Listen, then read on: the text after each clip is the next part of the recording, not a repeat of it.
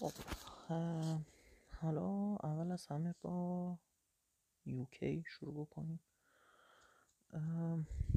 مسیر انگلیس اینطوری شروع میشه که شما اول یک امتحان زبان باید بدید، حالا یا IELTS یا OET، IELTS آکادمیک فکر کنم باید بالایه، این هم 6.5 اوورال یا 7 اوورال باید باشید. لطف کنید اینها رو از توی سایت NHS و GMC اگر اشتباه نکنم، بله درست، General Medical Council UK، اینا رو برین چک بکنین، واضح و مبرهن همه اینا رو نوشته. بعد از این امتحان زبان شما میرین امتحان PLAB رو میدین، پارت 1 و 2 داره، پس اور فیل هست. امتحان پارت 1 فقط تئوری، پارت 2 فقط عملی. عملی که خب شفاهیه ولی یه عالم هم اطلاعات تئوری و اینا سوال میکنه. ریت قبولیش بد نیست، خوبه. من افرادی که درصد افرادی که قبول بشن از دوروبری خودم خیلی ها بودن، از سال بالا هم ورودی خودم و حتی سال پایینی،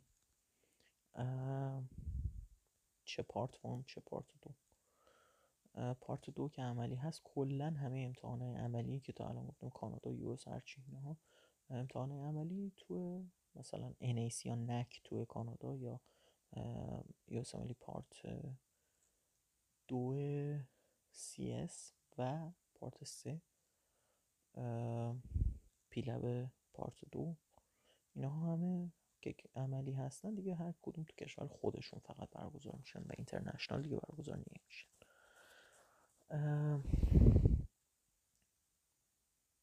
خلاصه این امتحانا رو میدین و پس اور فیل، پس که شدین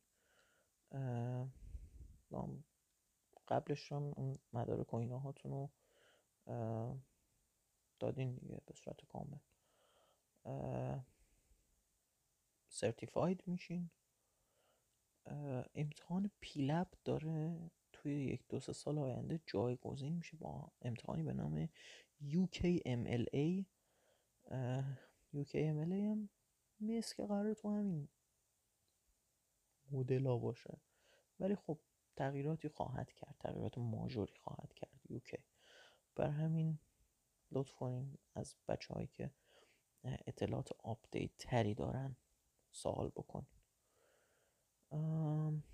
خلاصه بدون ویزای خاصی شما میتونین آیلتستون رو بدین، حالا یا جایگزینش میتونین اوت مدیکال رو بدین که خیلی راحت ترم هستش و لول سطح زبان پایین تری هم نیاز داره.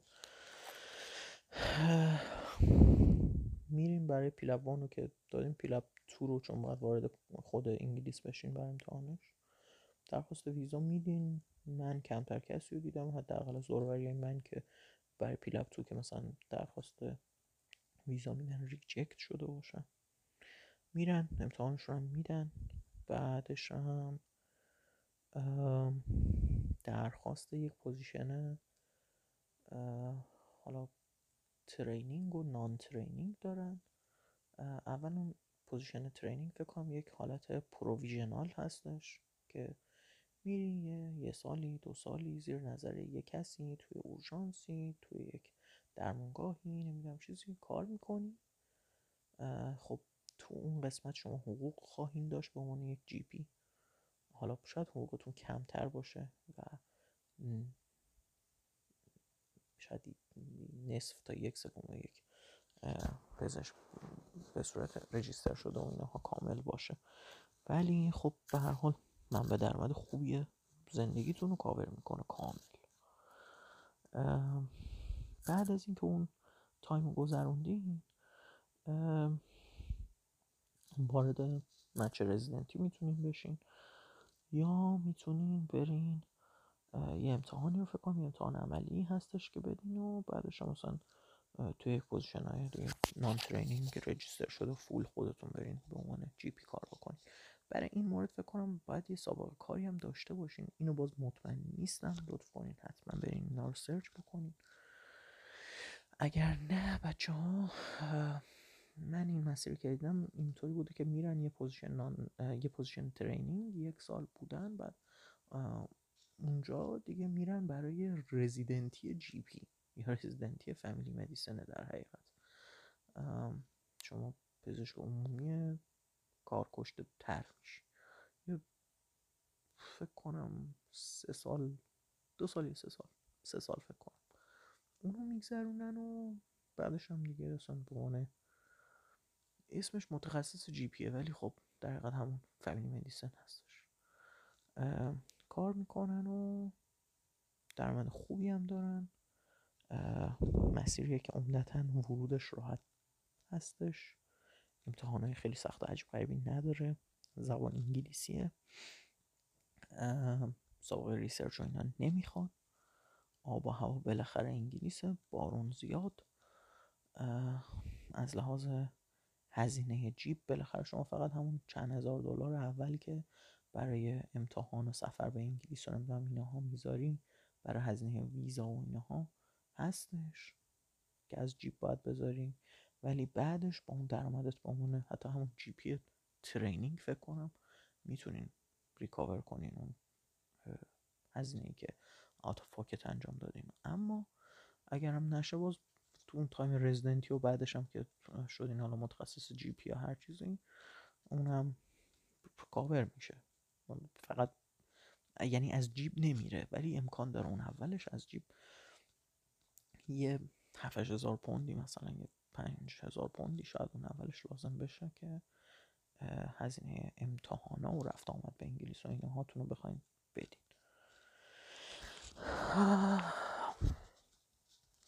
سابقه کار اگه داشته باشین فکر کنم یه جاهایی به دردتون بخوره، به عنوان بونوس پوینت حساب بشه، ولی اصلا واجب نیست. بر همین برای بچه‌هایی که تازه فارغ التحصیل شدن گزینه خیلی خوبیه، اونایی که حوصله ریسرچ ندارن. اون تغییری که میخواد بکنه به عنوان امتحان UKMLA من واقعا زیاد در جریانش نیستم. مبحث فاصله‌اش هم خوب بدک نیست، نزدیک ایران نسبتا، پرواز خیلی راحت‌تر، رفت آمد خیلی راحت‌تر، ولی خب من همیشه این تو ذهنم هست که آقا من چند بار میخوام برم ایران؟ کل 1 سال و 2 سال اصلا اونقدر وقت نمی‌کنی که در طول مثلا سالی یه بار 2 سالی یه بار تا بخوایم بریم. برای همین مبحث مثلا با مبحث فاصله با ایران اونقدر برای من مبحث مهمی نبوده، برعکس اینکه با کشورهای دیگه دور و بر چقدر فاصله داره و مثلا آدم بخواد مسافرت بره چقدر تو پرواز باید باشه، بالاخره آدم بخواد لانگ ترم برای 10 سال 20 سال زندگیش نگاه بکنه، خب اون مبحث مهمتری بوده برای من که خب از این جهت هم بالاخره یوکی چسبیده به اروپا دیگه، سفرتون جوره. مسیر بدی نیست برای زوج ها مخصوصا، چون زوجه این مشکلی که میخورن، حالا چه پارتنر باشن چه زن و شوهر به صورت رسمی باشن، خب مثلا توی US هر کی یه جا پوزیشن میگیره، بعد خیلی سخت میشه هر دو نفر یه جا باشن. یا مثلا توی کانادا، حالا این پوزیشن که برای US گفتم هم میتونه پوزیشن ریسرچشون باشه، هم میتونه پوزیشن رزیدنسیشون باشه، بعد مثلا امکان داره خیلی مدت طولانی مجبورشن زوجها دور از هم دیگه باشن و این خیلی ها رو دیدم که سر این قضیه اذیت شدن، بعضیا تونستن کنار بیان، بعضیا نتونستن. کانادا حداقل این آپشن رو میده که یه نفر اقدام بکنه، وارد بشه، رشته‌شو شروع بکنه، اون نفر دوم اصلا بیاد با ویزای همراه اون وارد بشه، ولی باز دوباره این مسئله هست که بالاخره پارتنر شما امکان داره نتونه وارد اون دانشگاه شما بشه، پوزیشن اویلیبلی برای ریسرچ یا برای رزیدنتی نباشه، بعد خب شما مجبورشین رزیدنتی یا ریسرچتون رو یه ور دنیا برین، اون یه ور دیگه. بالاخره این سختی ها رو هم امکان داره داشته باشه. اگر دو تا رشته متفاوت باشین شاید خیلی راحت تر باشه، اگه جفتتون پزشکی، جفتتون مثلا حالا پزشک دندان، پزشک این مدلی باشین و بعد هر دو میخواین تخصص و اینا برین، خیلی سخت شاید بشه. ولی اگه بتونین از این آپشن کانادا استفاده بکنین که یه نفر بره، نفر دوم با یه تأخیری بیاد و حالا دانشگاه‌های دیگه تو اون محل رو بگرد و تو همون جاها پوزیشن پیدا بکنه، خب خیلی عالی میشه. یوکی هم همینطور، یه نفر میره، نفر دوم با اون همراهش میره، خیلی راحت میتونین برین. حتی شما چون دارین کار میکنین احتمال اینکه بتونین حتی پوزیشن ترنینگتون یه جا با هم، دو تا پزشک با هم یه جا بگذرونن، دو تا جای خیلی نزدیک هم بگذرونن و اینها خیلی توی یوکی هست. بر همین مسیر کانادا و US یک کم جذابیتش کمتره برای زوجها، ولی خیلی هم سختیشو به جون میخرن و میتونن باهاش کنار بیان. بعضی ها میگن نه ولش کن بریم سمت UK. درآمدها بد نیستش، توی انگلیس هم بالاخره اونا هم تکس زیاد میخورن ولی درآمدشون نسبتا خوبه. قبلا که این قضیه برگزیت و اینا نبود اصلا خیلی از پزشکای حوزه EU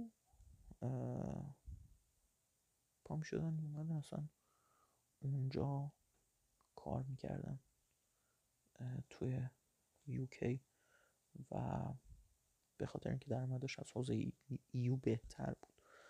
اما الان دیگه نمیدونم، شاید به خاطر ویزا مثلا براشون نمیصرفه.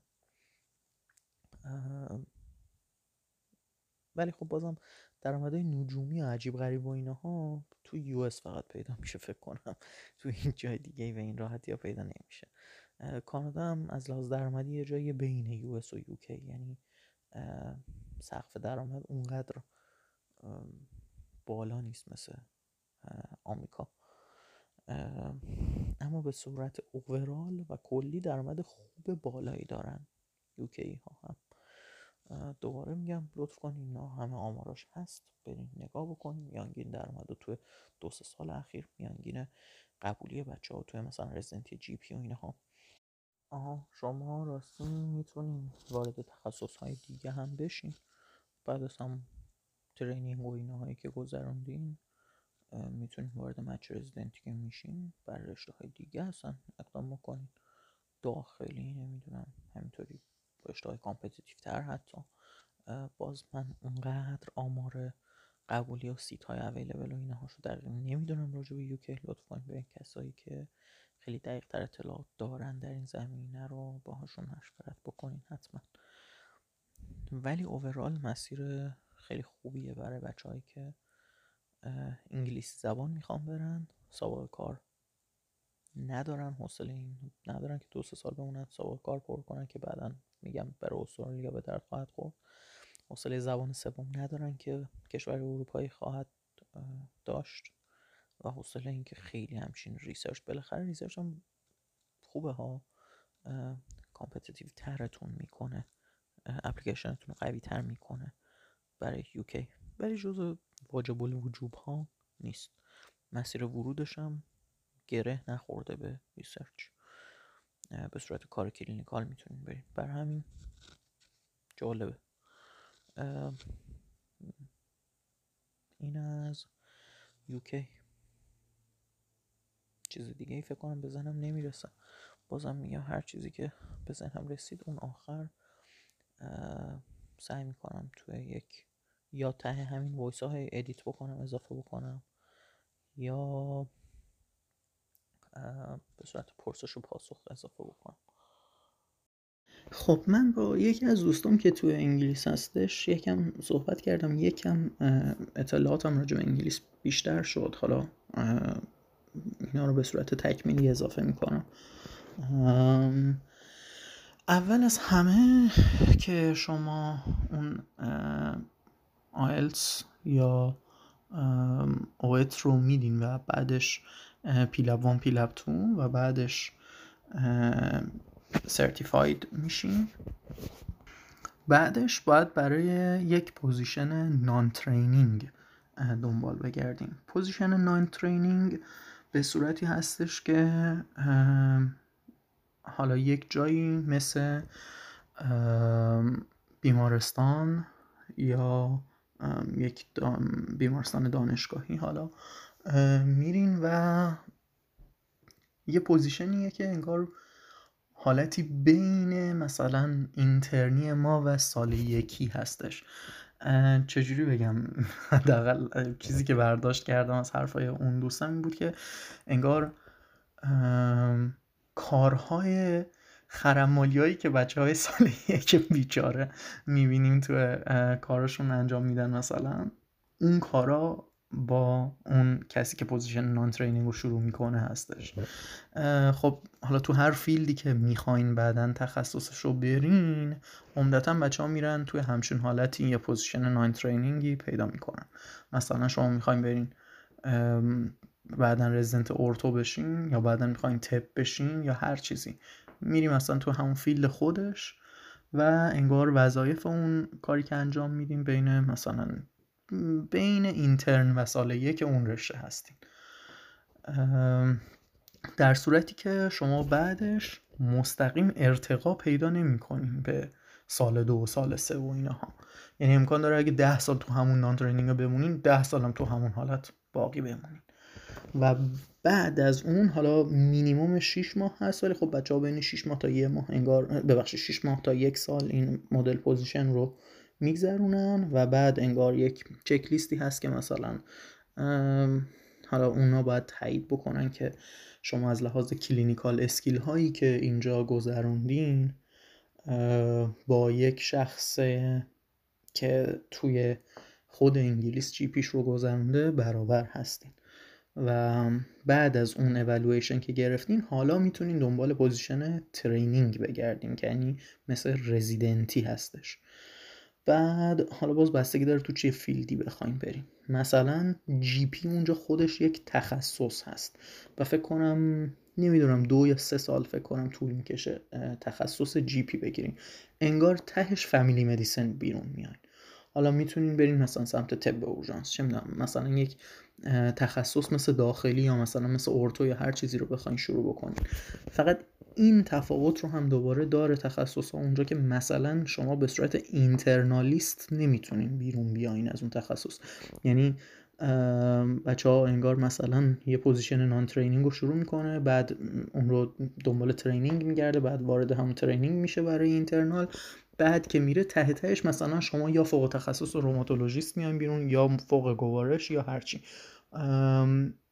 وسطش تموم نمیشه. مثلا بعد از 3 سال شما یه 3 سال انگار اینترنالیستین، مثلا 2 سال 3 سال با زور فلو روماتولوژی هستین و بعد آخرش به صورت یک فوق تخصص ساب اسپشیالیست میاین بیرون، یا مثلا ارتوپد وارد میشین و تهش فوق هند بیرون میای. اینطوریه تفاوت مثلا پوزیشن های ترینینگشون با رزیدنتی های ما که خب مثلا آخر 4 سال مثلا شما میتونین به عنوان متخصص ارتوپد دیگه بیاین بیرون و به عنوان یک ارتوپد حالا جنرال کار بکنین، اینترنالیست جنرال کار بکنین. اونجا عمدتاً وارد اون پوزیشن که میشن در انتها همه به صورت یک ساب اسپشیالیست بیرون میان.